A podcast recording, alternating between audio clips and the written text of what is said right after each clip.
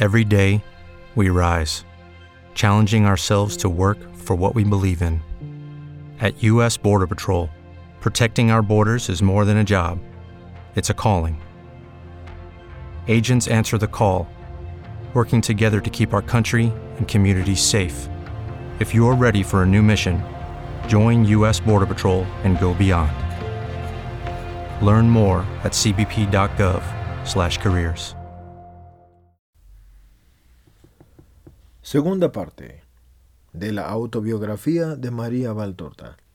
Mi nombre es Hugo Ramón Zamorano Sánchez, el lector de este libro para ustedes y el creador del canal que lleva mi nombre, Hugo Ramón Zamorano Sánchez. No olviden suscribirse al canal y unirse a una membresía y ayudar si quieren a través de una de las membresías o de un pequeño donativo a través de PayPal. Les agradezco de nuevo, comenzamos con la segunda parte. Segunda parte. Los que lloran son los que saben. Break. Hoy es 10 de marzo, miércoles de ceniza, por lo tanto comienza la cuaresma, un momento siempre colmo para mí, de acontecimientos que dejan una huella imborrable. Si bien, se mira, muchos de los hechos principales de mi vida acontecieron en ese lapso que va del miércoles de ceniza a la Pascua. Ante todo, mi nacimiento, soy como la violeta, una flor de cuaresma, y surgía la vida y a la gracia en ese tiempo de penitencia que anticipa las Pascuas y mis tiernos ojos, que lloraban por haber perdido el cielo, vieron antes que nada los luctuosos paramentos de la iglesia. En cuaresma, la primera confesión. En cuaresma, mi ingreso en el colegio. En cuaresma, mi partida del colegio y mi vuelta a la familia. En cuaresma, mi despertar al amor terrenal. Y en cuaresma, por fin, mis abrazos más íntimos con Dios, cuando el amor terreno, muerto como una flor efímera no adecuada a mi alma, dejó paso al amor único, a aquel que ya se había mostrado y hecho amar desde mi infancia, con su rostro encendido de sangre y sus miembros traspasados. Y porque nací en tiempos de tristeza y penitencia, y fue destinada a amar a Jesús doliente, es justo que yo haya conocido tempranamente el llanto, y siempre más llanto, y bendito sea ese llanto, que es un rocío que aplacó la sed de la tierna planta del amor e hizo de ella un gran árbol en cuyas ramas las aves vienen a descansar. El granito de mostaza, la más pequeña de las semillas, símbolo del reino de los cielos, es para mí el amor. Ruysbroek se trata del Beato Juan de Ruysbroek, 1293 a 1381. Fue sacerdote y místico flamenco llamado el Doctor Mirabilis. La cita que se repite en la página 95 está tomada de su obra, El ornamento de las bodas espirituales, que María Valtorta poseía y que casi seguramente es la fuente de otras citas señaladas, como pertenecientes a Ruysbroek, o referidas sin indicar a este autor. En cuanto a lo que toca a granito de mostaza, esta expresión está contenida en el texto de la cita precedente y está tomada de Mateo 13, 32 y de Marcos 4, 32 y de Lucas 13, 19. Continuando con la lectura.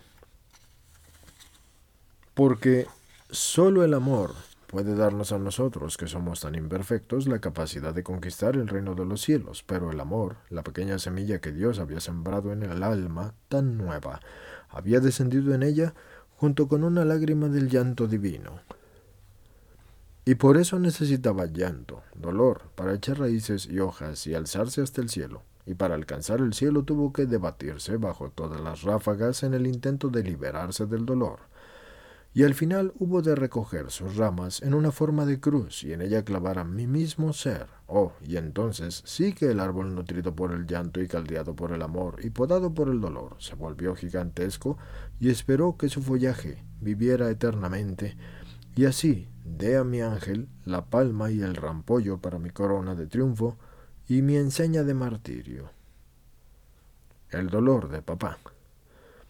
Cuando era niña, pero ya no ingenua, vi llorar a mi padre. Aquellas lágrimas están todas en mi corazón. Mi padre, que era muy inteligente, había introducido modificaciones y hasta invenciones en las armas usadas en nuestro ejército. Lo había hecho por amor a la patria, Dado que las amaba intensamente y supo transmitirme ese amor, y también porque por el amor que sentía hacia mí y hacia mi madre, siempre se las ingeniaba para aumentar en algún modo el bienestar de la familia.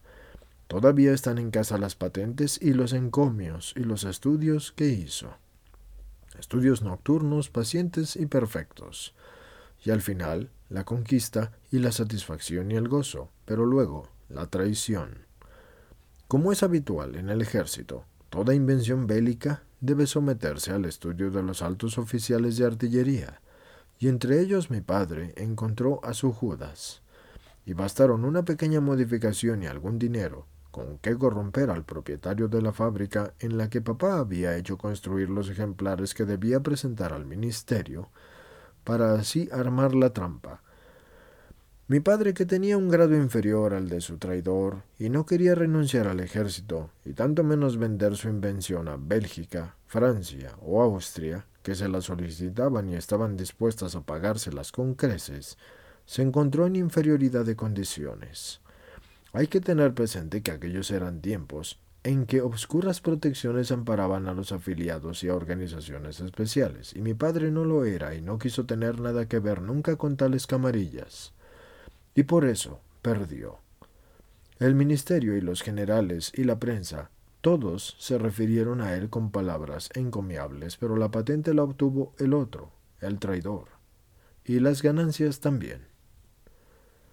Sin embargo, como siempre, el dinero de la traición dio frutos malditos. Glicenti, el que por dinero aceptó el dar falso testimonio, fue atacado por una parálisis y vegetó embrutecido por años y años. El traidor, oficial de artillería, tras haber gozado por algún tiempo de los millones que fueron fruto de su traición, se suicidó disparándose de un golpe en la boca con la pistola usurpada. Su mujer y su hija padecieron tanta miseria que tuvieron que ir a servir. Pero ¿qué me importa del mal ajeno? El que me hace sufrir aún hoy es el de mi papá. Y para ese hombre trabajador y recto y bueno, este ya habría sido en sí mismo un dolor grande e inmerecido. Si hubiera sido el único dolor, yo lo habría soportado de mejor modo y no se habría consumido en él. Pero en cambio, me duele tener que sonar siempre dos campanas, una con un repique fuerte y bueno, y la otra con un tañido estridente y penoso. Pero así es la vida, y yo tengo que explicar cómo fue mi vida y la de quienes me rodeaban. Mamá después de la muerte de su mamá se había vuelto intratable, se había convertido en un tormento y en una calamidad familiar, un poco por su enfermedad del hígado y mucho después que ésta mejoró por el famoso mal femenino de los nervios, también un mal que solo tienen esas mujeres que, gracias a la bondad de los demás, pueden permitírselo. Si hubiese tenido unos diez hijos y pocos medios económicos, y si no hubiese tenido ninguna persona de servicio y le hubiese necesitado, y por lo tanto hubiese de moverse de la mañana a la noche y de extenuarse para mantener en orden la mísera casa, entonces no habría habido ni histerismos, eso se los aseguro. Ah, pobres infelices que en verdad están enfermas de los nervios y que merecen compasión. Pero mi mamá no estaba entre ellas, y lo demuestra el que haya llegado sin tropiezos a una avanzada edad, mientras que todos sus parientes de entonces murieron ya hace buen rato. Lo que tenía enfermo era solamente su yo, que estaba enfermo de egoísmos, de soberbia y de prepotencias. Durante los primeros diez años de la vida conyugal, mi abuela había frenado los caprichos de su hija y vertido un bálsamo en el corazón herido de ese yerno que la amaba como a la más amada de las madres. Eran dos seres buenos y se querían. Cuando ella murió, se produjo un infierno. Mamá no ha permitido nunca ni tampoco permite observaciones de nadie. Ella es la perfección y la infalibilidad, y su palabra es la ley, y su deseo es un mandato. Porque deseaba la paz familiar, papá nunca reaccionó ante semejantes autoglorificaciones. Porque deseaba la paz y porque amaba a su esposa, con un amor fiel y perfecto y merecedor de recompensas bien diversas. Pero no reaccionaba además por incapacidad, porque no era prepotente mi padre, y no era brutal. Para domar a mi madre se necesitaba alguien más prepotente que ella, alguien que si era necesario le sacudiera un poco. y habría bastado hacerlo una sola vez. En cambio sucede siempre lo mismo. En el matrimonio uno de los dos es el tirano y el otro es la víctima. En mi casa, la víctima era mi papá.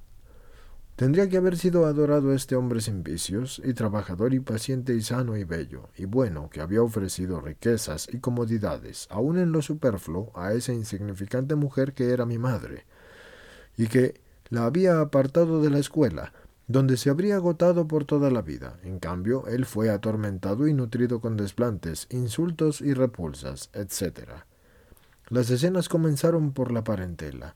Papá tenía dos hermanas y un hermano, y el hermano y una de las hermanas vivían en Bérgamo, y por lo tanto exasperaban menos a mi mamá, aunque no perdía la ocasión de hablar de ellos con un desprecio que era como una herida para mi padre.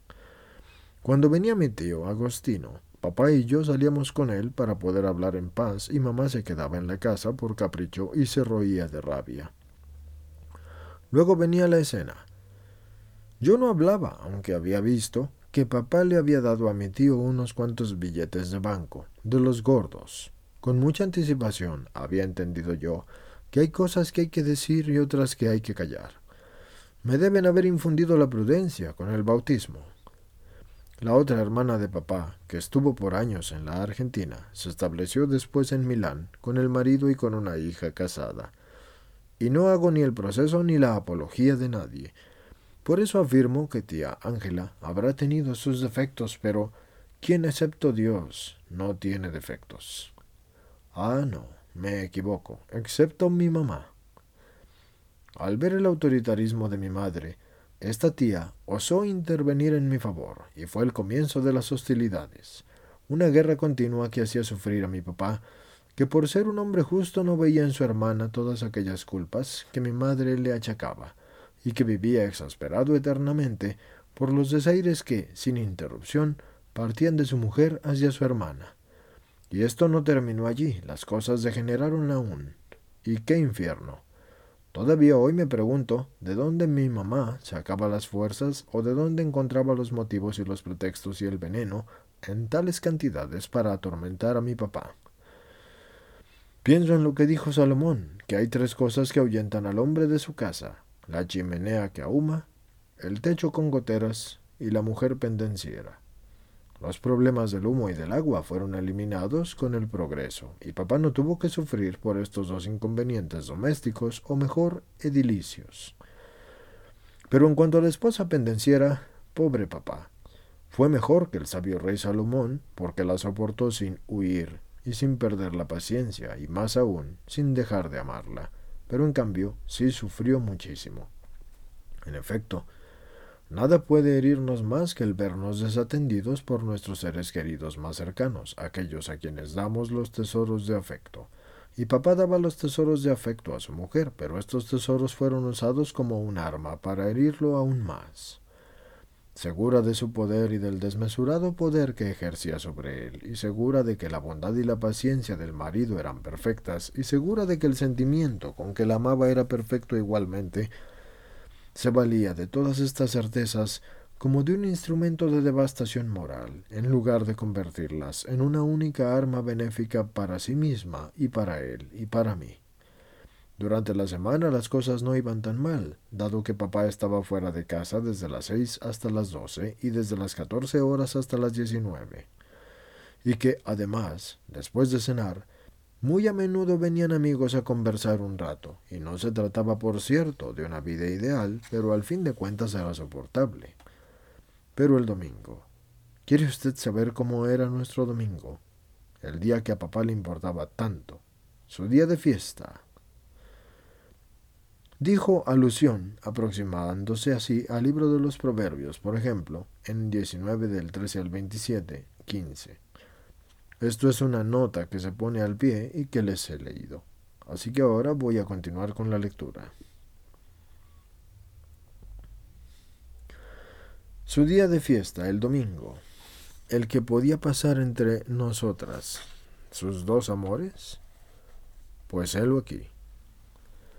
Después de la muerte de la abuela yo dormía en la habitación de mis padres y así continué hasta los diez años. El domingo por la mañana papá se levantaba un poco más tarde que de costumbre y yo me deslizaba de mi camita y me encaramaba a ese lecho grande para apropiarme de mi ración de caricias.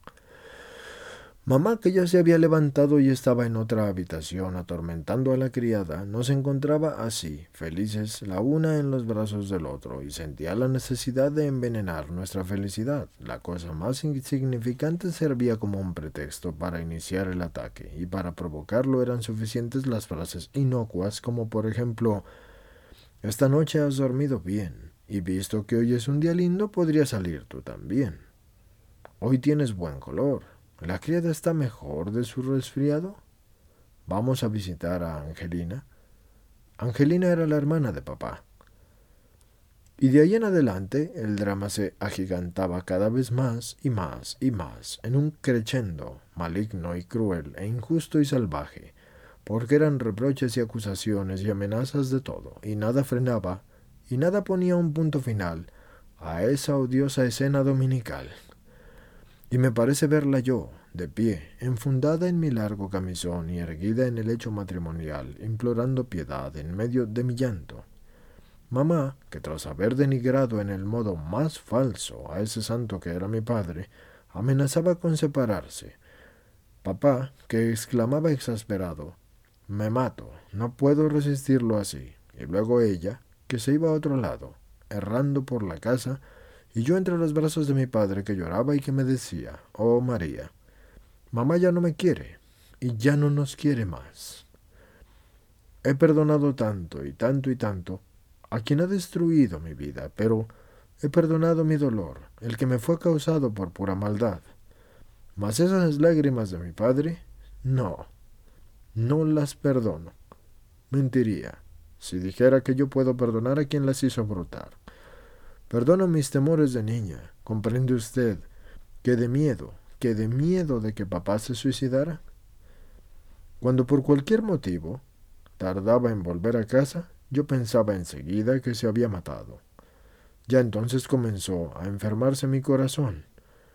Perdono mis fiestas frustradas después de que por seis días había cumplido con mi deber de colegiala y esperaba la alegría dominical. Perdono el derrumbe de mis esperanzas y de mis ilusiones obstinadas que no querían morir. Perdono que, desde la infancia, se hayan acabado con mi serenidad y con mi sonrisa, y perdono que desde sus primeras horas se haya empapado mi jornada de llanto y de desconsuelo y de pesimismo. Y perdono mucho, y perdono todo el mal que se me procuró injustamente, y todo el bien que se me quitó egoístamente. Mi bien, no aquellas lágrimas. Las lágrimas de mi padre, no.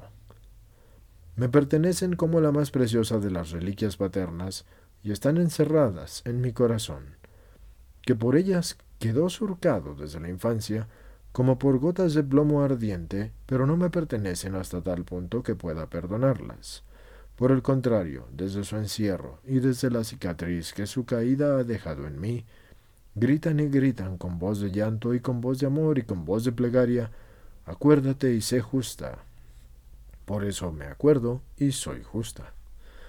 Seguí amando a mi madre porque yo tenía el corazón de papá. Si hubiese tenido un corazón distinto, no sé si habría podido amarla, tras haber visto cómo había atormentado a ese hombre. Seguí amándola, pues, por la natural tendencia y por deber. Oh, qué triste ser amado por deber. Pero a mi padre, a mi padre lo he amado por mí y por ella con un amor y con tanto amor, ya verá usted cómo nos amamos hasta el fin. Esbozo apenas este tema porque es demasiado doloroso para mí. Siento, pues, que tengo la impresión de que nuestros muertos están en contacto con nosotros y rondan en torno nuestro y velan sobre nosotros. Siento aún los brazos de papá rodeando mi cuerpo y sacudido por los sollozos y oigo que me dice, oh María, mamá no nos quiere y es un puñal que se me clava en el corazón. Así eran mis fiestas y nuestras fiestas, y sin embargo, con nuestro optimismo tenaz acumulábamos por toda la semana tesoros de delicadeza y de amabilidad, con la esperanza de que el domingo sucesivo fuera mejor que el anterior tan desdichado. Ilusiones. Luego cuando llegaban las fiestas grandes, esas que tanto nos importaban a papá y a mí, como Navidad y las Pascuas y San José y Santa Ana, y el onomástico de mamá, mi cumpleaños y el de papá y el aniversario de bodas, infaltablemente como si fuera ley, la luna asomaba ya antes y se ocultaba cuando la fiesta había acabado, y así se arruinaba todo. Cuando leo el Evangelio, entre los muchos milagros de Jesús, me detengo a admirar el de la cura de los lunáticos. ¿Qué importan los leprosos que ya no tienen úlceras, o los ciegos recuperados a la luz, o los muertos que han resucitado? Ese sí que es un milagro. Porque si es verdad que no hay desventura que no sea tal, la de ser malvados y torturar a quien vive junto a nosotros es la más grande. Es una lepra que corroe el alma y es ceguera que enseguece, y es sordera que impide oír las voces del corazón, y es la muerte del bien, y es un delito para consigo mismos y para con el prójimo, y es una ofensa a Dios. El que es malvado es peor que una calamidad natural, de la que no nos podemos librar porque está regida por leyes eternas, pero que por eso mismo tiene crisis muy distanciadas en el tiempo.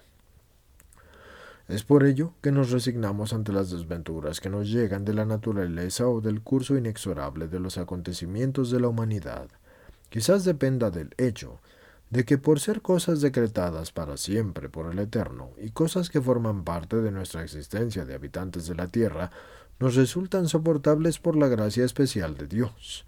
He visto resurgir la vida en pueblos devastados por el terremoto o las erupciones volcánicas sobre las ruinas o la lava. He visto brotar de nuevo las flores y los pájaros construir sus nidos. Y he visto a las mujeres cantar meciendo una cuna y a los hombres volver cantando del trabajo y la esperanza y el amor resurgir como el fénix de las cenizas del desastre. Pero la desesperación de un ser humano que se provoca en otros seres semejantes a él, que por vínculos de sangre o de afecto no pueden o no quieren revelarse, es tremenda. Este fruto de un corazón prisionero del demonio del egoísmo y de la prepotencia y del orgullo, da una amargura que acompaña como un veneno por toda la vida, una amargura y también una vista especial que nos permite ver más allá de los engañosos intringuilis, de las conveniencias sociales. La pena provocada por ese ser, que siendo prisionero del propio yo que está enfermo, o que es quizás culpable, vive para causar tormentos y todo lo vuelve estéril en nuestro corazón.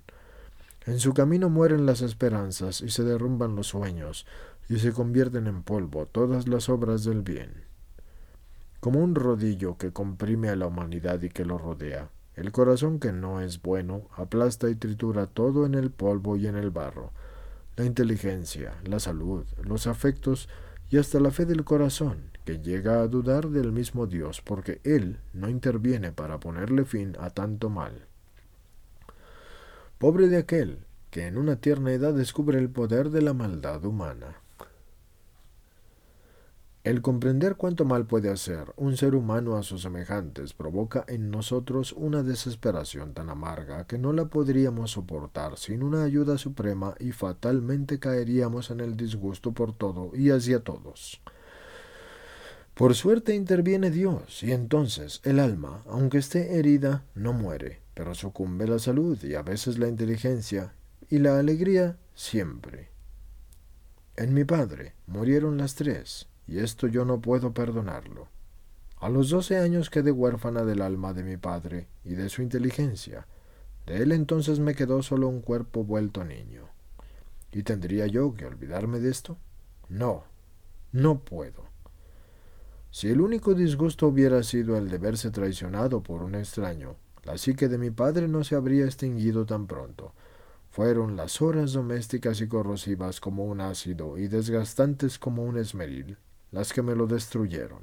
No, no puedo olvidarlo. Y tampoco sería justo que lo hiciera. Hace casi ocho años que mi madre enviudó y todavía no ha conseguido la serenidad. ¿Por qué? Porque este tormento que la acucia y que la martiriza no es ansia de amor, Padre, es remordimiento. Muy diversa es la reacción en nuestro ánimo cuando la muerte nos arrebata a un ser querido. Es un dolor majestuoso y sereno, aun en su intensidad, sino está velado por el remordimiento. Es un dolor inquieto y un dolor que se agita e inculpa a los demás, ante todo a Dios, que lo ha acaecido. Aunque en realidad el reproche está en nosotros y es contra nosotros. Cuando mucho es el remordimiento hacia el extinto. Oh, qué dulzura es poder mirar el cielo y decirle a quien está allá arriba en la paz de Dios que nunca te he hecho llorar. He dicho que no puedo perdonar, pero ya sabe usted lo que entiendo por perdón. Ya nos hemos aclarado esto. Para mí el perdón quiere decir olvidar el mal recibido. Por amor a Dios, ahora yo he llegado a olvidar el mal que he recibido yo, porque ese mal me ha arrojado en los brazos de Jesús como una pelota que lanzada con violencia al suelo, rebota y por lo tanto ese mal se me ha convertido a mí en un bien. Pero yo no puedo olvidar, porque yo no tengo ese derecho, el mal que recibió mi padre, y al no poder olvidarlo, no lo perdono. Lo más que yo puedo hacer es no reprochárselo a quien lo causó y hacer de cuenta que no lo haya hecho, y seguir respetándola como si hubiese sido una compañera perfecta para el esposo que Dios le concedió, y nada más. Pero más que esto no puedo, y además no quiero, por veneración hacia mi padre. Entre 1904 y 1935 corren 31 años, un tiempo bastante largo, y por todo este tiempo Paz sufrió su corazón, porque éste fue pisoteado, y su sentimiento también, porque fue herido, y su afecto fue despreciado, y su salud destruida. Su inteligencia fue dañada y mortificada, hasta la última hora y su dignidad de hombre. Ah, cuánto dolor filial pesa sobre mi corazón. Solo apoyándola sobre los hombros de Jesús, que es mi divino Cirineo, logro arrastrar esta montaña amarga de ajenjo que ha aplastado siempre mi sensibilidad filial y ha extraviado de mis fibras lágrimas de sangre. Usted ve que en esta enfermedad tan larga y tan dolorosa y tan humillante yo me mantengo serena, pero lo que no conoce, porque por ese entonces ni sabía usted que yo existía, es mi dolor desgarrador, el dolor que casi me hizo enloquecer cuando mi padre murió, y lo que usted no ve, porque nadie más que Dios y mi ángel pueden verlo, es mi anhelo continuo hacia mi papá, mi nostalgia de papá, y el llamar a papá y el pensar en papá. Cuando pienso en cómo sufrió y en lo que sufrió, es como si la espina penetrara, pero no ya en mi carne, sino en mi corazón. Y cuando a mi vez me pisotean, y usted sabe cómo, invoco dos nombres, Jesús y papá, mis dos amores y mis dos consuelos y mis dos imanes, con los cuales me es fácil el bien, y me es dulce la muerte, que me abrirá el camino, que me una a ellos. Cuando María Valtorta dice no tengo derecho, María Valtorta considera, con razón, que para el buen cristiano es un deber perdonar el mal que ha recibido, un deber que ella lleva hasta el mismo olvido. En cambio, perdonar el mal que han recibido los demás sería arrogarse un derecho, y por eso escribe, las lágrimas de mi padre no me pertenecen hasta tal punto que pueda perdonarlas. Esto lo hace en la página 63. Continúo con la lectura. En septiembre de 1907 fuimos a Bollera. Ahí habían trasladado el regimiento y volví a perder a las hermanas y a mis compañeras.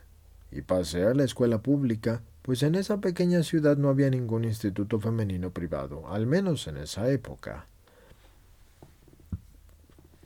De todos modos, en la nueva escuela me hallé muy bien. Era la mejor de la clase y en absoluto así era porque era única hija de personas no solo acomodadas, sino sobre todo no pertenecientes al lugar.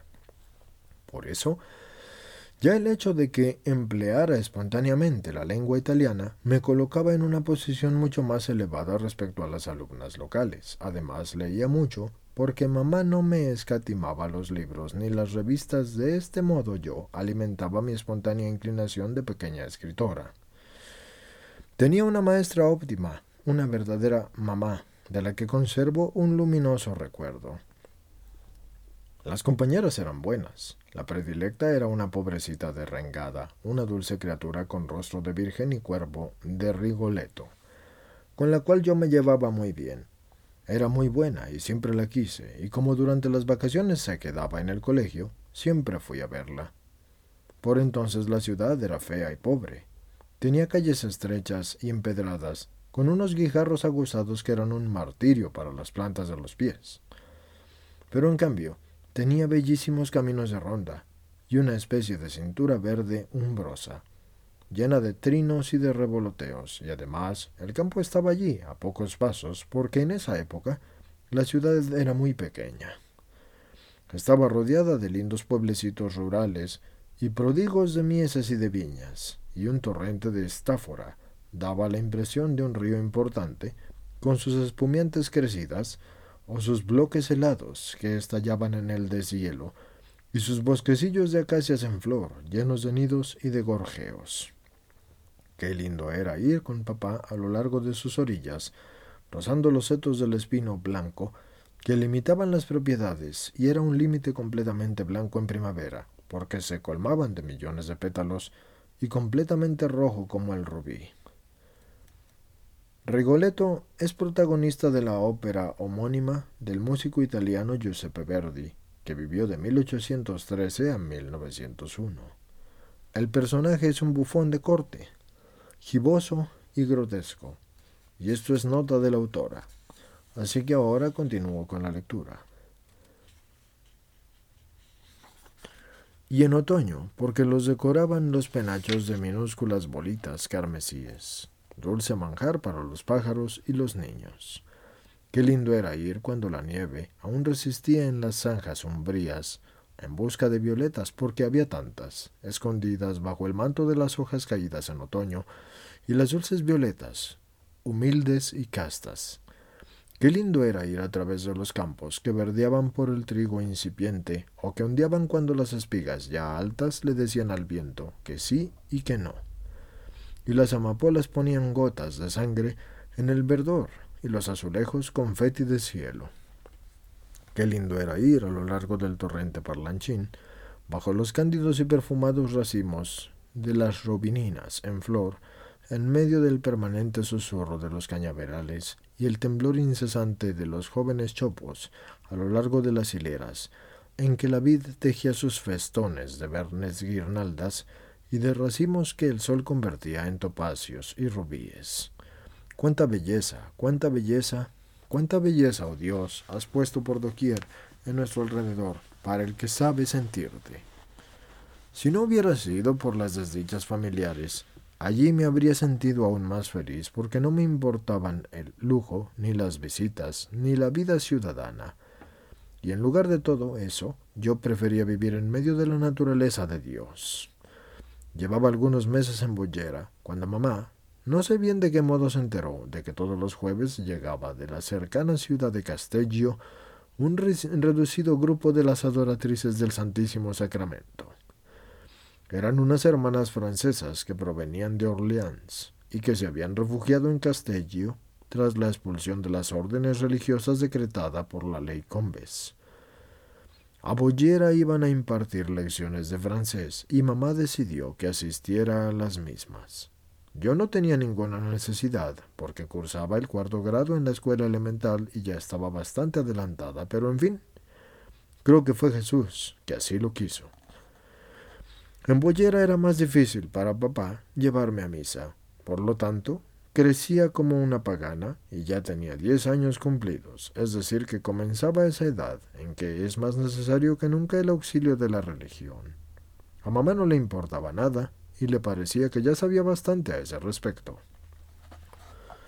Fui pues todos los jueves a las clases del francés de las hermanas adoratrices, pero si en cuanto al resultado de mis estudios no progresé, porque, repito, que yo estaba tan adelantada en ellos cuanto mis compañeros estaban atrasados en cambio, esto sirvió para que mi alma se volviera a poner en comunicación con Dios.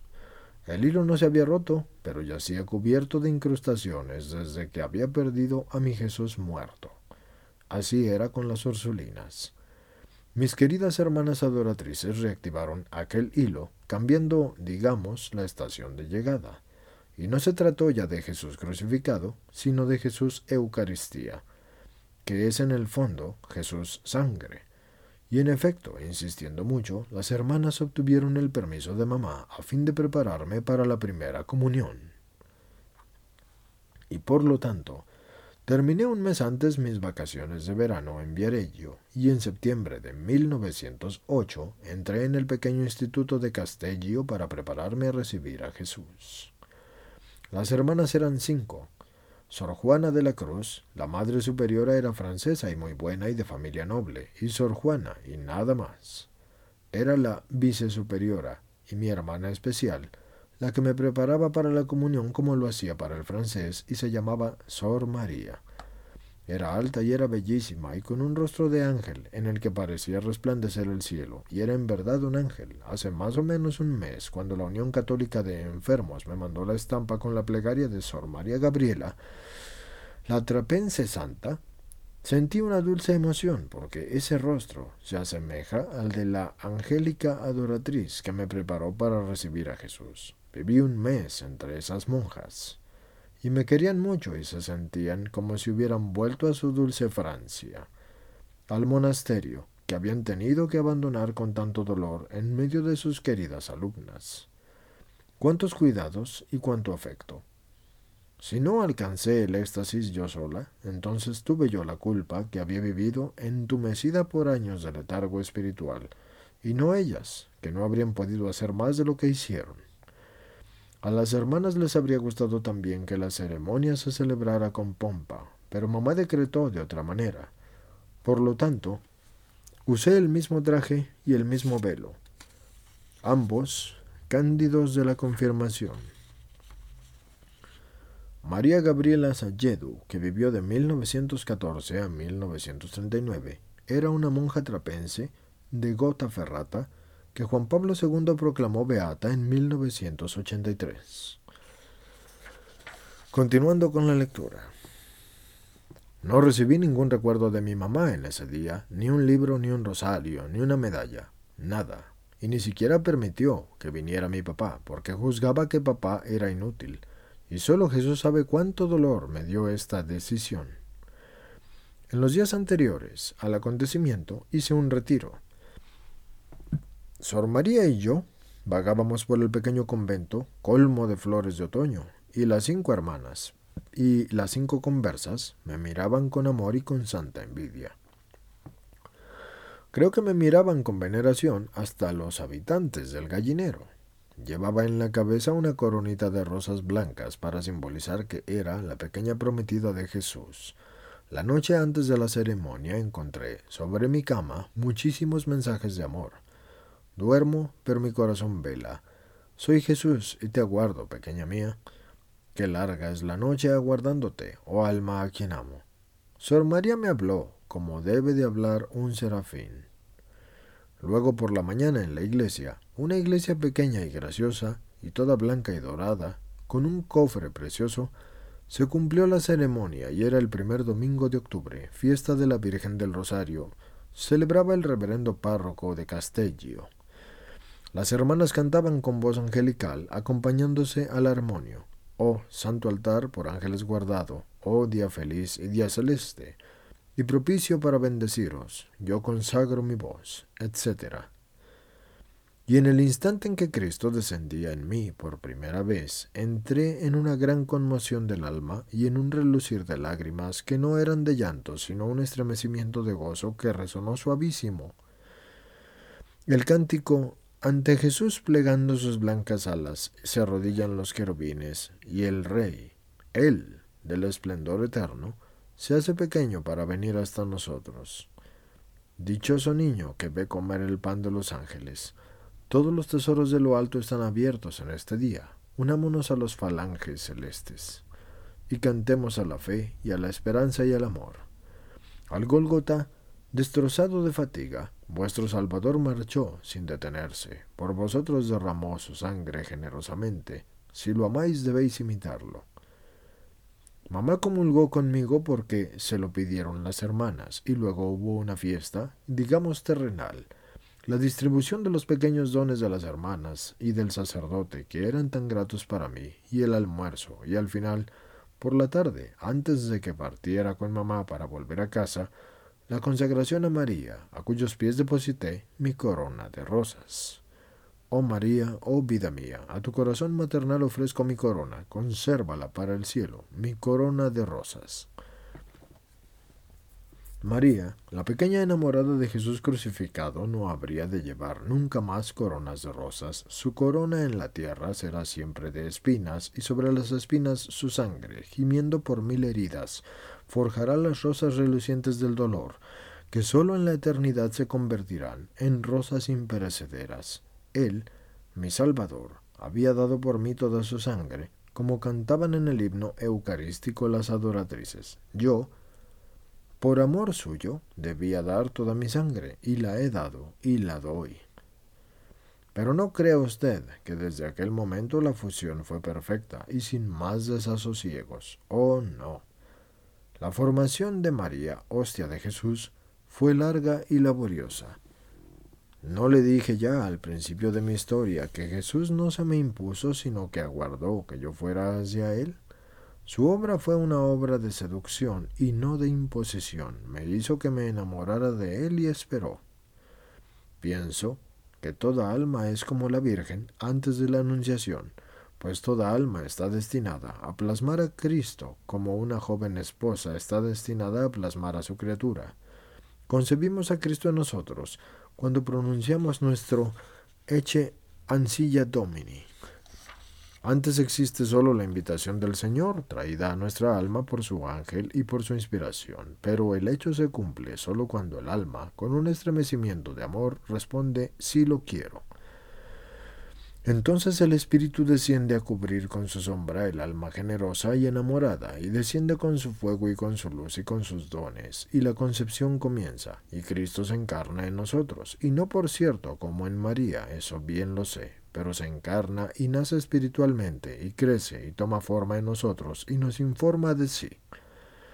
Y tanto más crece, cuanto más el alma se destruye y se aniquila para dejar lugar solamente a Él, y cuando llega la hora en que el alma alcanza la máxima perfección que pueda concedérsele, es ella quien da a la luz a sí misma, convertida en una única cosa con Cristo, porque Cristo ha crecido hasta tal punto en esa criatura enamorada, que ha anulado todo en ella para quedar solo Él, el amante. No sé si he logrado explicar con acierto el concepto que, que yo quería expresar. El día de mi primera comunión volví a tomar contacto con Jesús y él volvió a emprender la obra de seducción de mi alma, aunque ella por entonces casi no lo advertía, así como la tierra no advierte la labor oculta del grano de trigo sepultado en el surco que germina o echa raíces, y hasta que un amanecer la tierra asombrada contemple el milagro de una hebra de esmeralda que surge de un obscuro terrón. Hacía pocos días que había vuelto a casa, cuando llegó de Francia pobre y enfermo y ateo, mi tío, el hermano de mi mamá. Yo le tomé cariño enseguida porque sentía piedad por él, y creo que él en cambio no me quería, o al menos me quería de un modo muy extraño. De acuerdo con su modo de ser, que fue siempre, y lo es aún hoy, extravagante, es necesario que le cuente un poco de la historia de este infeliz que fue la causa de su propia ruina y motivo de tanto dolor. Fue siempre un testarudo y el rebelde de la familia, desde sus más tiernos años, y no lo domaron ni la severidad paterna ni los cuidados maternales. Mi abuelo pertenecía a la magistratura, y por su conducta intergérrima y severa, pero también paternal, se le proponía casi siempre como tutor de menores y huérfanos, de los que obtenía resultados espléndidos porque sabía guiarles no solo con firmeza, sino además con bondad. Mi abuelo, pues, a cuyas palabras se debió la conversión de muchos culpables, porque no sólo hablaba en nombre de la ley que castiga, sino también en nombre de la bondad que gime al verse ultrajada por los hombres, mi abuelo no logró nunca enderezar el carácter de su hijo menor y por lo tanto ese hijo fue siempre un rebelde. Eche ansilla domini significa he aquí a la sierva del Señor. Era inteligentísimo, pero desganado, capaz de obtener buenos resultados en cualquier cosa en que se aplicara, pero inconsistente.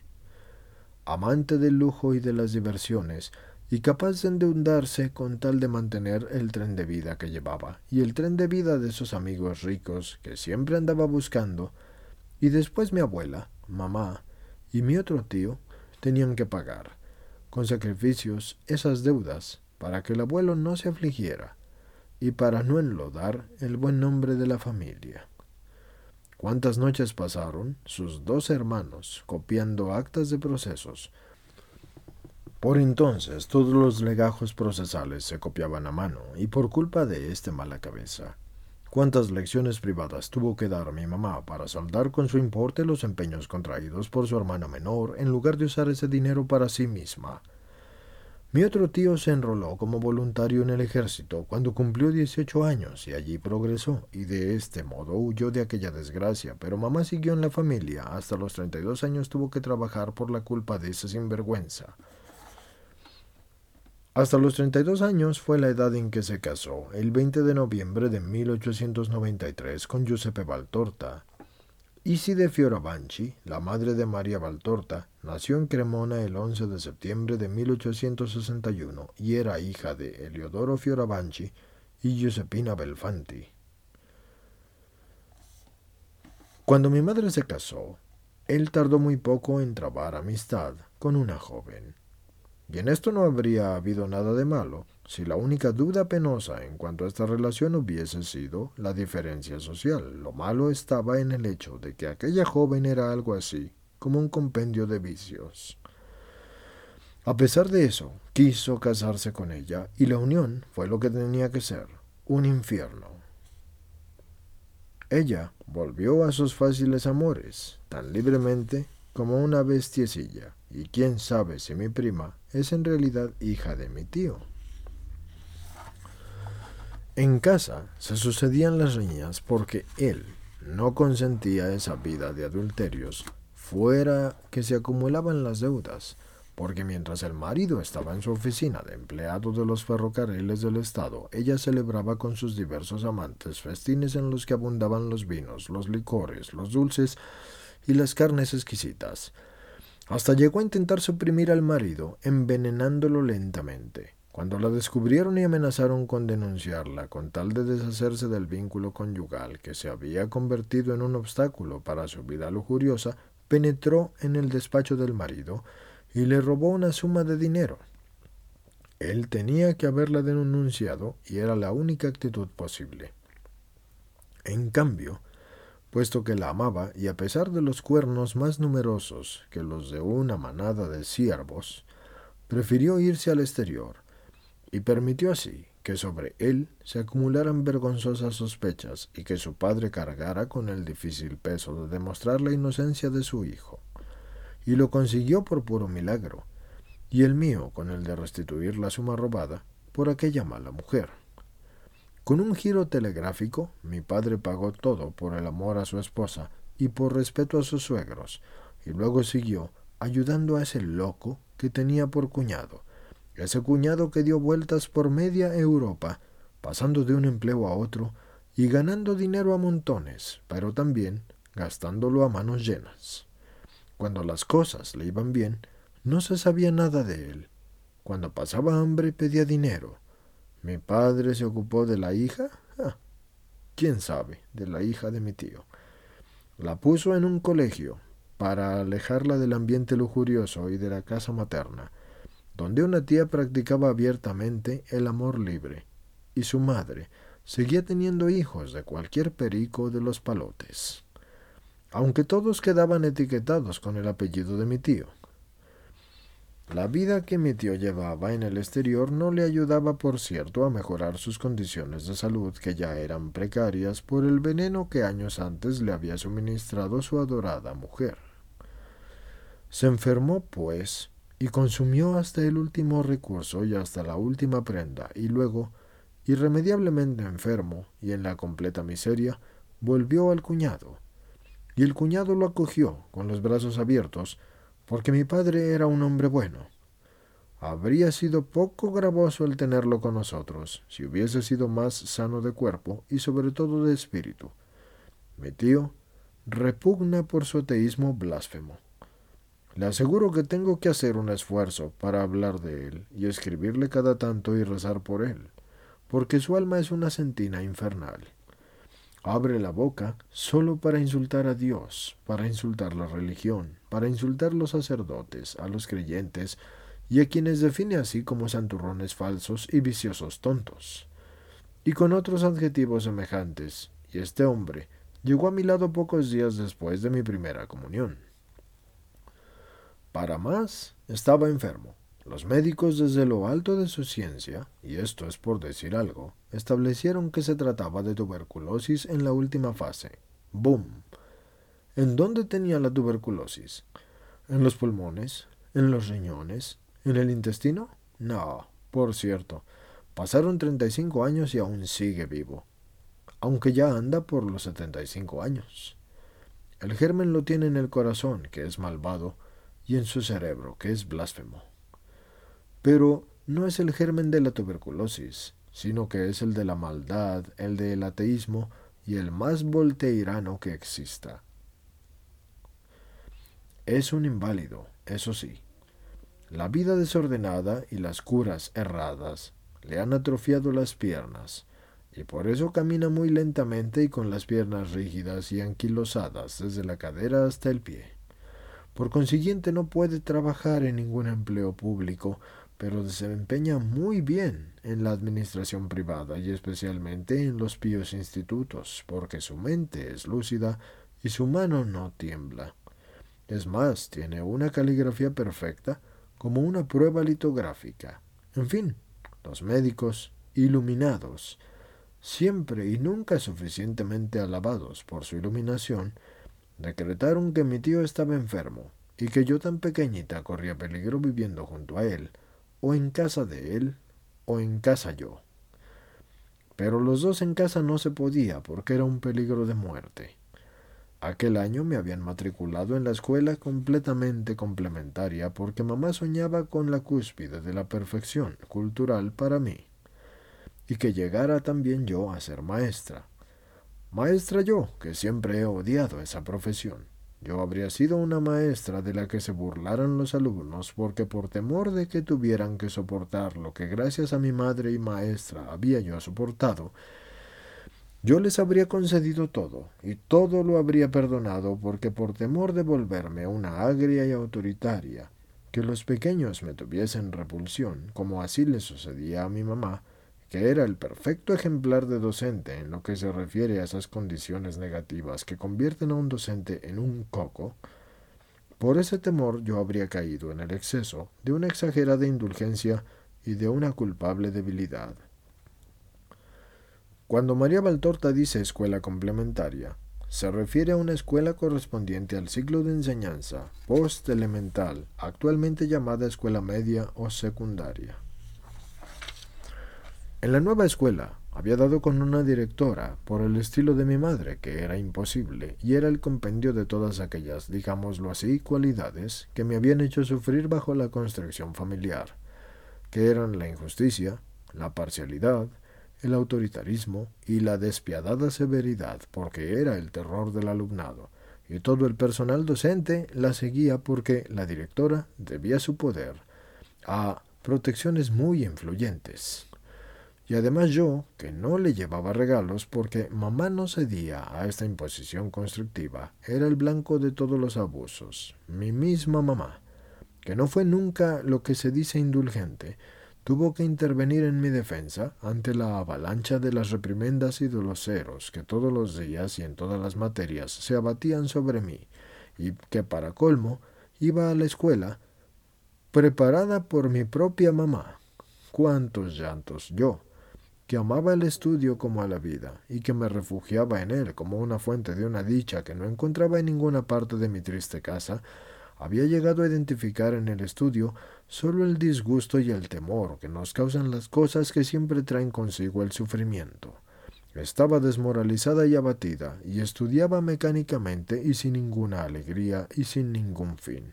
Sabía que en cualquier caso me habrían reprochado igualmente Y como si no bastaran la directora y todos sus satélites en casa, yo tenía también a mi tío, que era brusco, mordaz, injusto y que se burlaba de mí apenas yo abría la boca, y que me enconaba con mi madre y hasta con mis hermanas francesas. Y solo papá se mantenía imperturbable en su bondad, pero no estaba casi nunca. Lo veía solamente a la hora de cenar, porque luego yo debía ir a dormir para no estar demasiado tiempo junto a mi tío. Me había vuelto una imperensible, que por nada se le echaba yo a llorar. Así pues, yo sí era hipersensible. Todo mi ser era una íntima llaga, y mi natural timidez aumentaba continuamente por la férrea mano de mi mamá, y había alcanzado una magnitud que ya yerraba con la enfermedad, y así me paralizaba. Si pienso en cómo era yo por aquel entonces, entonces me parece que veo a uno de esos pobres perritos que no tienen dueño y que son vagabundos y que tiemblan de frío y de miedo, y que están llenos de las heridas, que mendigan un hueso que no tiene carne y una sola hora de descanso y una sola caricia, esos a los que todos apartan a puntapiés y a los que todos los echan y a los que todos atormentan. Pobres parias, que espían desconocidas culpas, pues yo también era así, y me giraba a la derecha, y hete ahí un reproche, y me giraba a la izquierda, y una burla, y así lloraba, y me castigaban, y estudiaba y me reñían, y jugaba y me reñían, y callaba y me reñían, y hablaba y me reñían, en casa o fuera de ella Siempre igual, mamá estaba disgustada con la directora que, hiriéndome con sus malas notas, indirectamente también hería a la docente Isi de Valtorta. Pero estaba disgustada por el insulto que significaba para Isi de Valtorta, no por el dolor que le significara a mí. Peor aún, también ella, con sus intervenciones, aumentaba mi dolor, porque esto era una vida infernal. Mi padre seguía firme en su deseo de no alejarme de casa, y mamá, atenaceada entre el remordimiento por sacrificar a la hija y el afán de proteger a su hermano, no sabía qué hacer. Era necesario un pretexto para demostrar que me estaba volviendo díscola y que yo era imprescindible. Era imprescindible así también ponerme en un colegio para castigarme y corregirme era la única excusa para justificar ante sí misma y ante mi papá y ante todos la injusticia que cometía, sacrificándome a un hermano que, además, no era lo que se dice un pariente modelo, pero que como era muy listo, supo explotar muy bien la situación. En el colegio. En resumen, mi padre al fin tuvo que ceder y me sacrificaron a mí. El 4 de marzo de 1909 a las 9 de la mañana yo dejé mi casa para ir al colegio. Nunca había estado ausente de mi casa, sino aquel mes preparatorio para la primera comunión. Pero en ese caso la distancia de Bollera a Castellio era tan poca que me parecía que no me alejaba de casa. Y además aquella vez yo sabía que iba allí por un mes, casi de vacaciones, para recibir a Jesús, pero ahora, en cambio, estaba yo oprimida por esa sentencia que me mandaba al colegio a tres horas de tren de casa, por años y por castigo. Pues bien, por esa crueldad yo odié el hecho y a quien lo había preparado. Era demasiado inteligente como para no entender la verdad verdadera de las cosas. Y habría preferido que con sinceridad me hubiesen dicho esa verdad para explicarme el porqué de mi sacrificio, porque era un sacrificio injusto y porque a quien había que poner en la calle era a mi tío y no a mí. Pero me habría resignado más fácilmente. Mas a esto no, no podía resignarme. ¿Por qué decirme que merecía un castigo, que merecía que me apartara de mi casa y de mi padre, si no era verdad? Porque mamá no pensaba en el daño enorme que podía provocar con esta mentira, ni tampoco pensaba en el daño que podía provocar también con esta injusticia. Hasta entonces había tenido miedo de mi mamá, pero también aprecio. Después ya no, porque vi que era injusta y embustera. Y en verdad también el aprecio hacia mi papá quedó menoscabado, porque no había sabido imponerse ni tampoco defenderme. Era yo muy humana y por tanto las reacciones humanas eran muy fuertes en mí. Por orgullo partí sin llorar. Desde niña yo he pensado que el llanto se dispensa y se muestra solo a quien merece ver en nuestra más recóndita profundidad interior, porque el llanto es la cosa más íntima y profunda que tenemos, aún más que el amor. Los demás, los que no nos aman con un amor perfecto, no tienen el derecho de ver nuestras lágrimas, y por eso lloré solamente ante mi papá, ante Dios y ante pocos otros a quienes yo estimo como a papá y que venero como a Dios. Partí entonces sin llorar, por el orgullo y por el desprecio, y así es, por el desprecio. Sentía que no me amaban, tanto más que me sacrificaban por un pillo, y por eso el corazón se escudaba en el desprecio, así que no lloré. Por dentro yo me sentía destrozada al ver que yo, la hija, era rechazada, y al ver que me postergaban por un hermano indigno. Pero yo me endurecí y crucé los brazos hasta sentir el dolor para impedir que rodearan el cuello de mi madre, suplicándole que me cobijara sobre su corazón y naturalmente me tacharon de insensible. A las once llegamos a Monza, ante la puerta del vasto colegio de las Hermanas de la Caridad de María Santísima Niña y las Hermanas de la Beata Capitania. Recuerdo exactamente mi sufrimiento de aquellas horas, pero no lloré. Beata Capitanio se trata de Bartolomea Capitanio, que vivió de 1807 a 1833, proclamada santa por Pío XII en 1950, junto con Vincenza Gerosa, que vivió de 1784 a 1847. Con esta última, fundó en 1832 la Congregación de María Santísima Niña, dedicada a la educación de las jóvenes y a la asistencia material y espiritual de los necesitados. Actualmente, esta congregación cuenta con centenares de institutos y miles de religiosas en todo el mundo. A ella pertenece también el Colegio Bianconi de Monza, que fue inaugurado el 10 de septiembre de 1867. Continuando con la lectura. Proferí solo un grito cuando me arrancaron de los brazos de mi madre, y al advertir que mi grito, que era realmente el grito de un corazón que se partía, quedó sin eco, sentí que se rompía un vínculo más entre mi madre y yo. Sentí que se entronaba todavía más la puerta abierta entre yo y quien me engendró y me trajo a la vida, sin entenderme nunca, sin entender jamás el corazón de su criatura. Tras aquel grito hubo solo silencio, y nunca me he dado a inútiles lamentos ante un hecho consumado. Me endurezco y muero en un silencio que hace más daño y que mata más que cualquier estallido de dolor. Las hermanas eran muchas y muy buenas.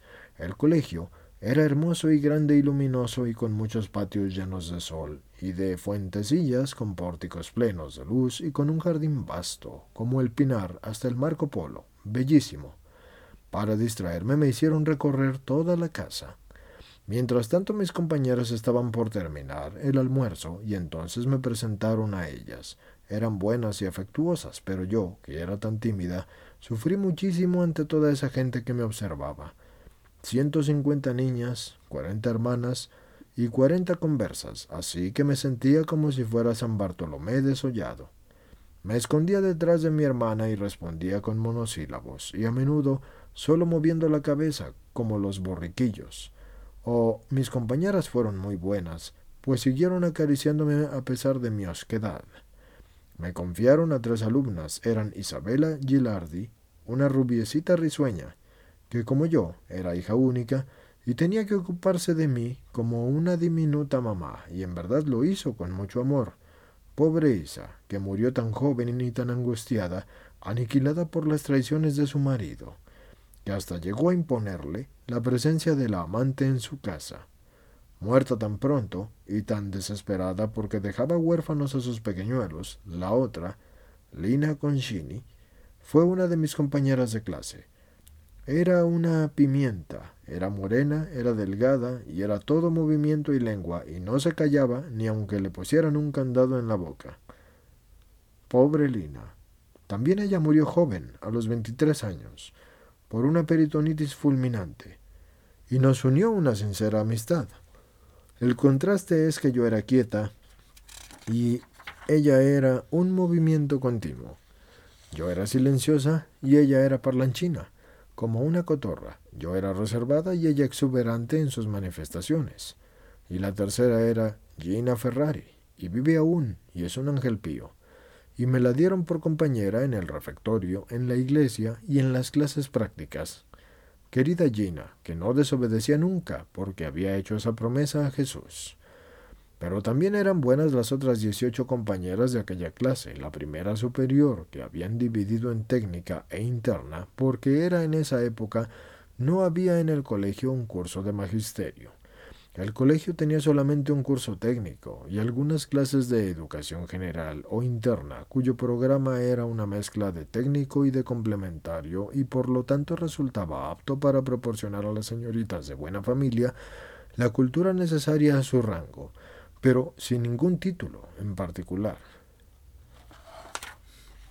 El Pinar se refiere al Pinar de Viareggio, que costea la calle Antonio Frati, donde se encuentra la casa de María Valtorta, y que se prolonga aún más allá de la zona de Marco Polo, que debe su nombre a la calle homónima.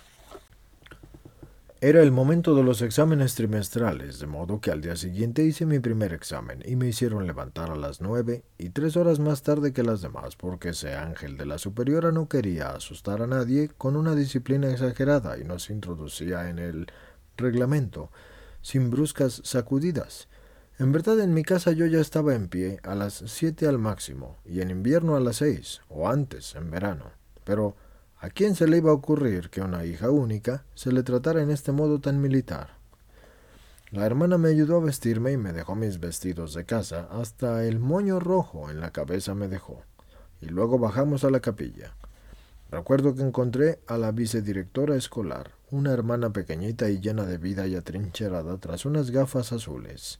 Y este detalle y el que fuera la directora escolar, y para más profesora de matemáticas que era mi materia terrible, me hizo temblar, y en cambio, pobrecita porque fue tan buena conmigo, aunque siempre deploraba que justa y solamente en su materia yo no valiera nada.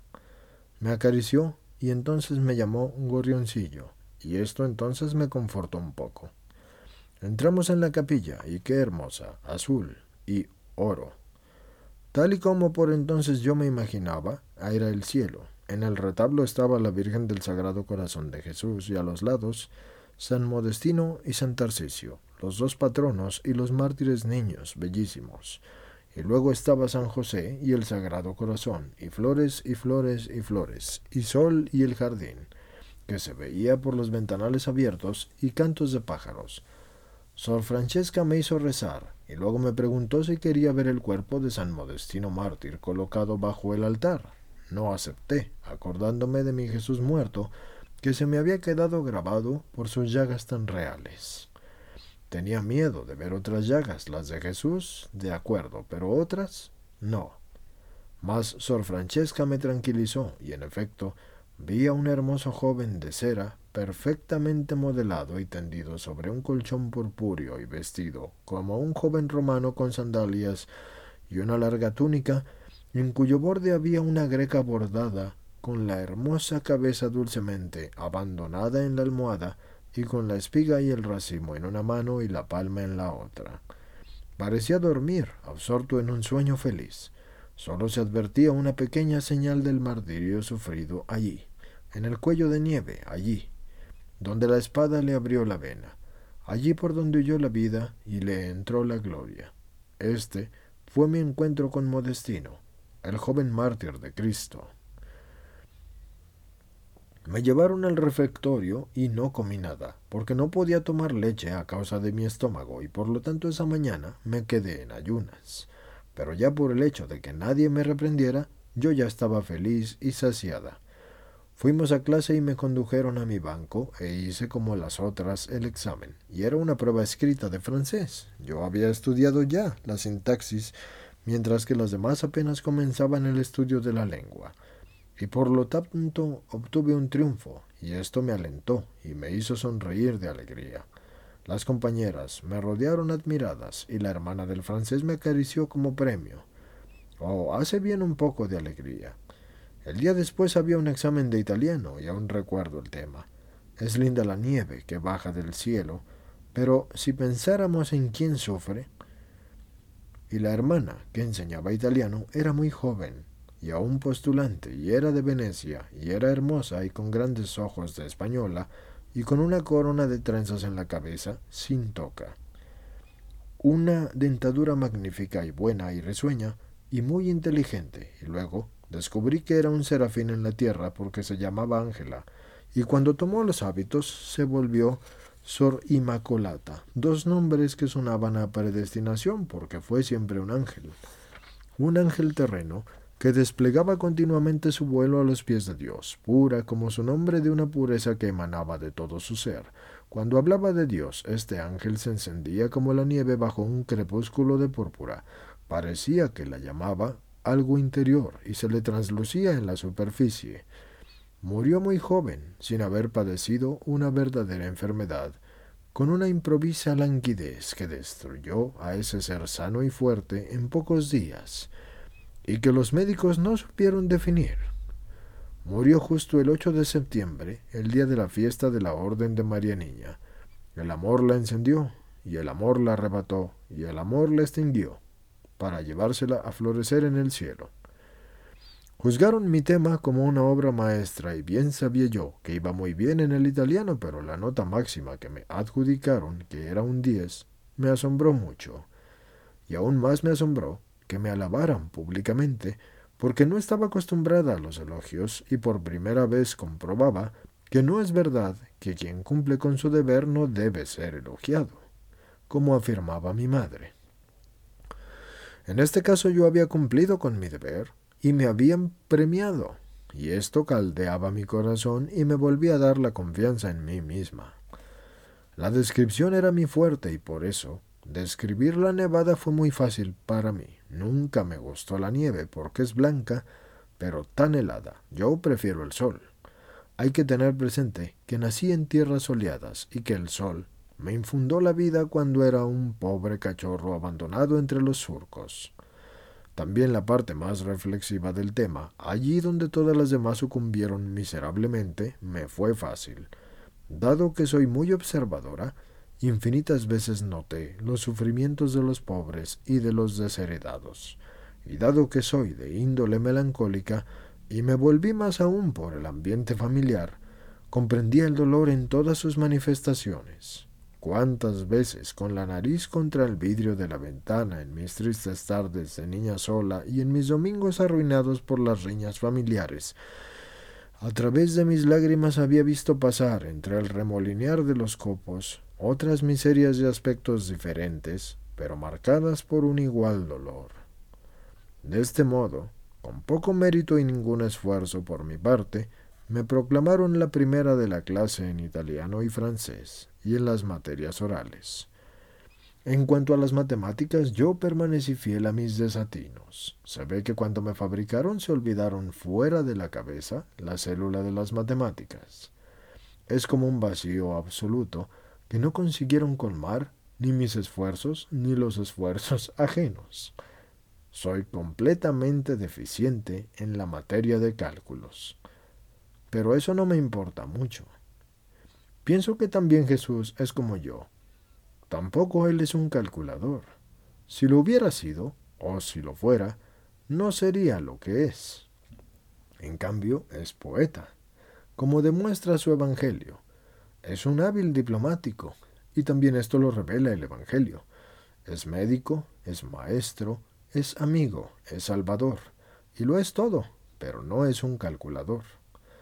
Y como todos los que no son calculadores, es generoso en demasía, misericordioso en demasía, paciente en demasía, bueno en demasía. Y esto me llena de esperanza. Con un idealista se puede esperar siempre, pero con un matemático nunca. Si Dios fuera un matemático continuamente entregado a sus exactos cálculos, entonces ¿quién podría esperar la salvación? Pero Jesús no es un matemático, porque no hace hablar a la ciencia, sino al corazón, y no razona con la ciencia, sino con el corazón, o mejor, razona únicamente con la ciencia del corazón, y el que sabe tomarlo por ese lado, lo obtiene todo de él. Yo también razono con la ciencia del corazón. Yo también en la vida práctica y en la espiritual soy una persona idealista y generosa y pródiga, que no calcula nunca los totales del debe y del haber. Yo doy, doy y doy, y no me preocupa lo demás porque confío en el Salvador, y en el hermano, y en el amigo, y en el maestro, y en mi rey. Y sigo adelante, así con los ojos puestos solamente en él. Pero entonces volvamos al colegio. A los diez días de mi ingreso fueron a verme mi papá y mi mamá, y era mi cumpleaños y mi papá se propuso ir a verme. Cuando me llamaron para que me presentara en el salón de las visitas, el corazón me empezó a palpitar muy fuerte porque la herida se iba a reabrir, y justo cuando empezaba a cicatrizarse. La superiora, una extraordinaria educadora materna y dulce y equilibrada que hacía obedecer con amor hasta las más díscolas, era una pariente de un médico militar que era amigo nuestro. Era precisamente uno de los médicos que habían establecido que la vecindad de mi tío era peligrosa. Y esto aún me lo pregunto. ¿Era peligrosa para mí? Vamos, lo que se dice un burro aunque en cierto modo tengo que estarle agradecida porque en el colegio yo fui feliz. Pero no le agradezco que me haya alejado de mi papá en el último periodo de su integridad mental. Más de esto hablaré más adelante. La superiora, pues, que había comprendido de qué acero estaba hecha yo, me llamó aparte y me pidió que le diera mi palabra de honor de que no habría llorado. La palabra de honor de una niña. Algunos van a reírse al oír esto, pero la superiora había entendido quién era yo y cuál era la índole de mi yo. Entonces me trató como a una persona adulta. Antes de empeñar mi palabra yo reflexioné un momento y después consentí simplemente y firmemente y me mantuve fiel a ella. He hecho siempre así en la vida. Cuando mi conciencia me decía que puedes prometer, entonces puedes comenzar y he dado mi palabra a mí misma y a los otros, y también a los otros, según el caso. Y la he respetado siempre hasta cumplir con lo prometido, con energía o con honestidad, y con honestidad, de ser necesario, y también con santidad. Puesto que también es santidad el ser fiel a las promesas que nos hacemos, o que hacemos al prójimo, o que le hacemos a Dios. Por lo tanto yo fui al salón y hablé con mis padres, y a pesar de que por dentro lloraba con todas mis lágrimas de hija, me mantuve serena y los acompañé a la puerta con una sonrisa como la más veterana de las colegialas.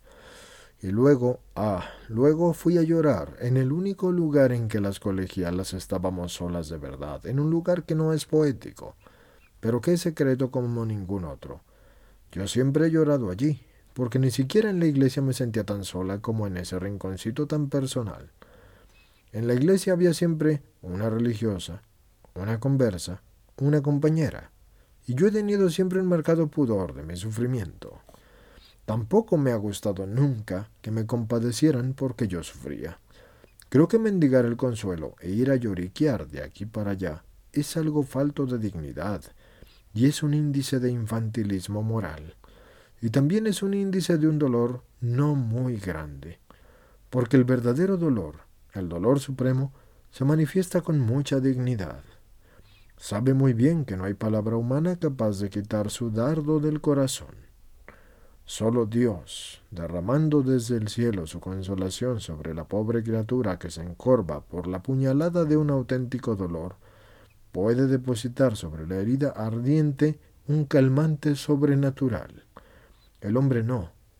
Más aún, la mayoría de los hombres logra justo lo contrario de lo que se ha propuesto o de lo que desea, con sus palabras, que muy difícilmente están dictadas por la llama interior de la comprensión y el amor, con sus mismos gestos de afecto que muy a menudo, intempestivos y exagerados, indisponen y agitan en lugar de curar y mitigar Alguno de ellos posee el secreto de consolar, porque Dios le ha otorgado una gracia especial, pero las filas de estos, algunos, que son los verdaderos consoladores de sus hermanos, son exiguas, tan exiguas. Los hay entre los verdaderos santos en la tierra y entre los que mucho han llorado y mucho han sufrido, sin que por ello les haya vuelto agrio el dolor, lo que a veces sucede entre los menos buenos. Sí, porque el dolor, que es maestro de la vida, mejora a los mejores, a esos que reconocen su rostro y que comprenden que el sufrimiento es un crisma real. ¿Y cuál es el manantial que lo destila? Pero vuelve más ásperos y más rebeldes y más egoístas a los menos buenos. Existen muchos aforismos que definen al hombre, pero creo que uno de los más exactos es el que dice, dime cómo sufres, dime cómo sabes sufrir, muéstrame qué reacciones provoca en ti el dolor, y yo te diré qué hombre eres. Sí, la religión, el amor de patria, el amor filial, el amor de esposa y el amor de madre, y las virtudes sociales. Todo se muestra en su verdadera índole por la obra del dolor. El auténtico creyente besa la cruz y la estrecha a su pecho, exclamando, Gracias Señor, porque me hace sufrir, y con ello me asemejas a ti. El auténtico patriota sufre con entereza viril por amor a la patria, y cuanto más su patria le es causa de dolor, tanto más la ama y la sirve con un amor perfecto. El hijo que en verdad es digno de tal nombre, cuanto más ama y sufre por quienes le dieron la vida, tanto más se sacrifica por ellos en un holocausto humilde y grande de obediencia y de respeto y de afecto, sin importarse si sus padres son dignos de ese afecto. Y sin tener en cuenta las culpas que éstos hayan cometido, y no porque no las vea, sino porque no juzga, y sobre todo no castiga pues encuentra el secreto de todo perdón, o sea, de todas las indulgencias, en su auténtico amor. La esposa o el esposo, que es en verdad el consorte, o que es una única carne con su cónyuge, a quien Dios ha unido con su pareja, y que fuerza o evento humano no lo pueden y no lo deben desunir, sabe encontrar en ese amor florecido en una hora de recíproca fe ese amor que aun herido por el insulto del otro no consigue marchitarse, la fuerza para responder con bondad a la maldad ajena, o con fidelidad al desamor ajeno, o con virtud a la falta de la virtud ajena, o con entrega al egoísmo ajeno, o con el perdón a las ofensas del compañero que pisotea el vínculo sagrado y eterno del sacramento y del amor. Y la madre o el padre que en verdad son dignos de tal nombre, no aman más al hijo que les hace llorar las lágrimas de la sangre porque su cuerpo está enfermo o destrozada su alma. Cuántos sacrificios y cuánto amor para arrebatarlo a la muerte física y para arrancarlo así a la muerte moral. Si es verdad que un hijo sano y hermoso y bueno y orgulloso de sus padres dona un sentimiento de calma y de confianza y de sosiego, también es verdad que todos los trajines y todos los pensamientos y todos los sacrificios, y aún más meritorios porque el corazón siente que son inútiles, se prodigan a aquel hijo que nos causa aflicción. He hecho una larga digresión, pero siento que usted me entiende. Es usted una de las pocas personas que tienen ese don intuitivo mucho mayor que la inteligencia normal de comprender los corazones. No sé nada de su vida, padre, pero yo tengo la impresión de que no tuvo usted una niñez, una adolescencia, una juventud sin lágrimas. Sabe entender demasiado bien a los que sufren para no haber sufrido usted también. De otro modo tendría que pensar que Dios, con su capacidad infinita de entender y amar, vive tanto en usted que su personalidad de hombre, que por ser tal tiene sus límites intelectivos, queda anulada y superada, y entonces Dios actúa y comprende y obra y consuela en usted, y a través de usted, y en su lugar. Pero volvamos al colegio. La superiora me dijo muchos años después que gracias a mi fidelidad a la palabra dada, intuyó positivos auspicios para mi rendimiento moral y espiritual, y desde ese momento me quiso aún más. Había comprendido que, si bien al Baltortino se le veía pequeño y tímido, con una conducta moral corriente y con un físico frágil, tenía en realidad una buena madera, pues estaba hecho de la generosidad y la firmeza y la fortaleza y la fidelidad. Sí, poseí siempre estas virtudes como un manojo de flores que Dios cultivó en mí, y que yo cogí y dispensé a mis hermanos en todas las horas de mi vida, y están siempre en mí, sujetadas por el cordón del oro del amor, un gran amor hacia Dios y hacia mi prójimo, hacia el prójimo un amor siempre visible y activo, y hacia Dios un amor a veces concretado sin que yo me dé cuenta por la acción íntima del alma que desde que concibió a Cristo por adhesión espiritual a su deseo de amor, nunca ha dejado de actuar y obrar en el amor. Y en este modo mi vida de colegiala fue organizándose y me gustó cada vez más. Al despertar a las seis los días hábiles y a las siete los domingos y los días de fiesta a las seis y media o a las siete y media, o a la iglesia y a oír misa y rezar a las ocho menos cuarto, y el desayuno en un breve recreo, y al repaso y paseando bajo los pórticos, o en el inmenso salón de teatro en los meses fríos, y a las nueve menos cuarto comienzo de las clases de una hora cada una, y a mediodía el almuerzo, de la una de la tarde a la una cuarenta y cinco el recreo, y luego cada alumna a las propias tareas de la labor, el estudio, la música, la pintura, etc., hasta las cuatro de la tarde, y de las cuatro de la tarde la merienda, y el recreo, y deberes, y clases hasta las seis y treinta de la tarde, y plegarias de la tarde en la iglesia, y bendición eucarística si era tiempo de novenas, o en mayo y junio la cena a las diecinueve horas, que son las siete de la noche, recreo a las siete y media de la noche, y a las ocho y treinta de la noche y luego el canto, el subtum praesidium ante la Inmaculada, y las alumnas pequeñas a la cama, y las grandes con permiso hasta las nueve y treinta, y también más en época de exámenes, y luego a dormir. Los jueves y los domingos paseo por la ciudad o por el parque, según las estaciones. Y las estaciones del verano todas las tardes tenían paseo por los campos cubiertos de las espigas del oro, y en carnaval el cine y las representaciones, y cada tanto las representaciones en otros institutos que nos invitaban a sus espectáculos y conciertos en el Conservatorio de Milano en otras salas, y en primavera los viajes y los premios a Brianza o a los lagos del 10 de julio al 10 de octubre y las vacaciones en casa. Comida óptima y abundante, asistencia médica frecuente, calefacción general con radiadores, alegría y belleza y distinción y bondad.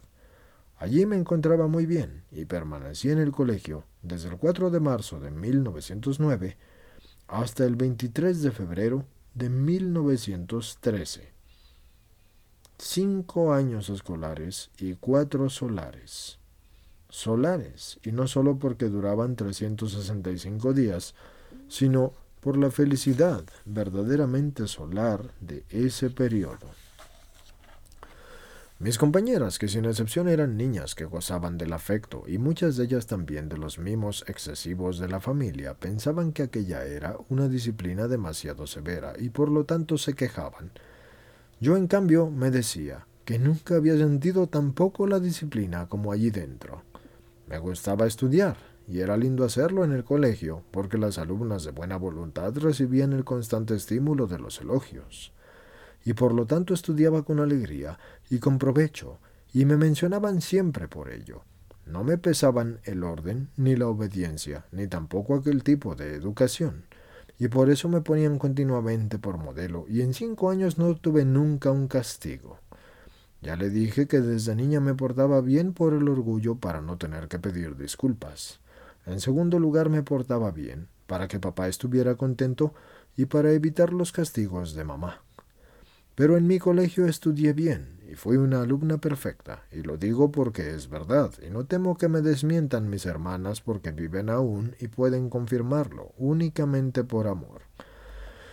Había notado que las hermanas, esas madres vírgenes, se regocijaban de verdad cuando las alumnas respondían a sus cuidados, mientras que se entristecían y sufrían cuando, a pesar de todos sus afectuosos esfuerzos, una niña seguía siendo desganada, indisciplinada, rebelde. Yo nunca quise entristecer a mis hermanas, que me querían como mi madre, no me había querido, y a las que yo les correspondía con un reconocimiento que tras treinta años de separación no ha menguado. Sor Rosa, la vicesuperiora escolar, solía decir, Se quejan de los superiores los alumnos, de quienes los superiores tienen mucho de qué quejarse. Es una gran verdad. Yo, que he cumplido siempre con mi deber, no tengo nada que decir de mis superiores, así como ellos no se quejan de mí, y me lo demuestran de todos modos.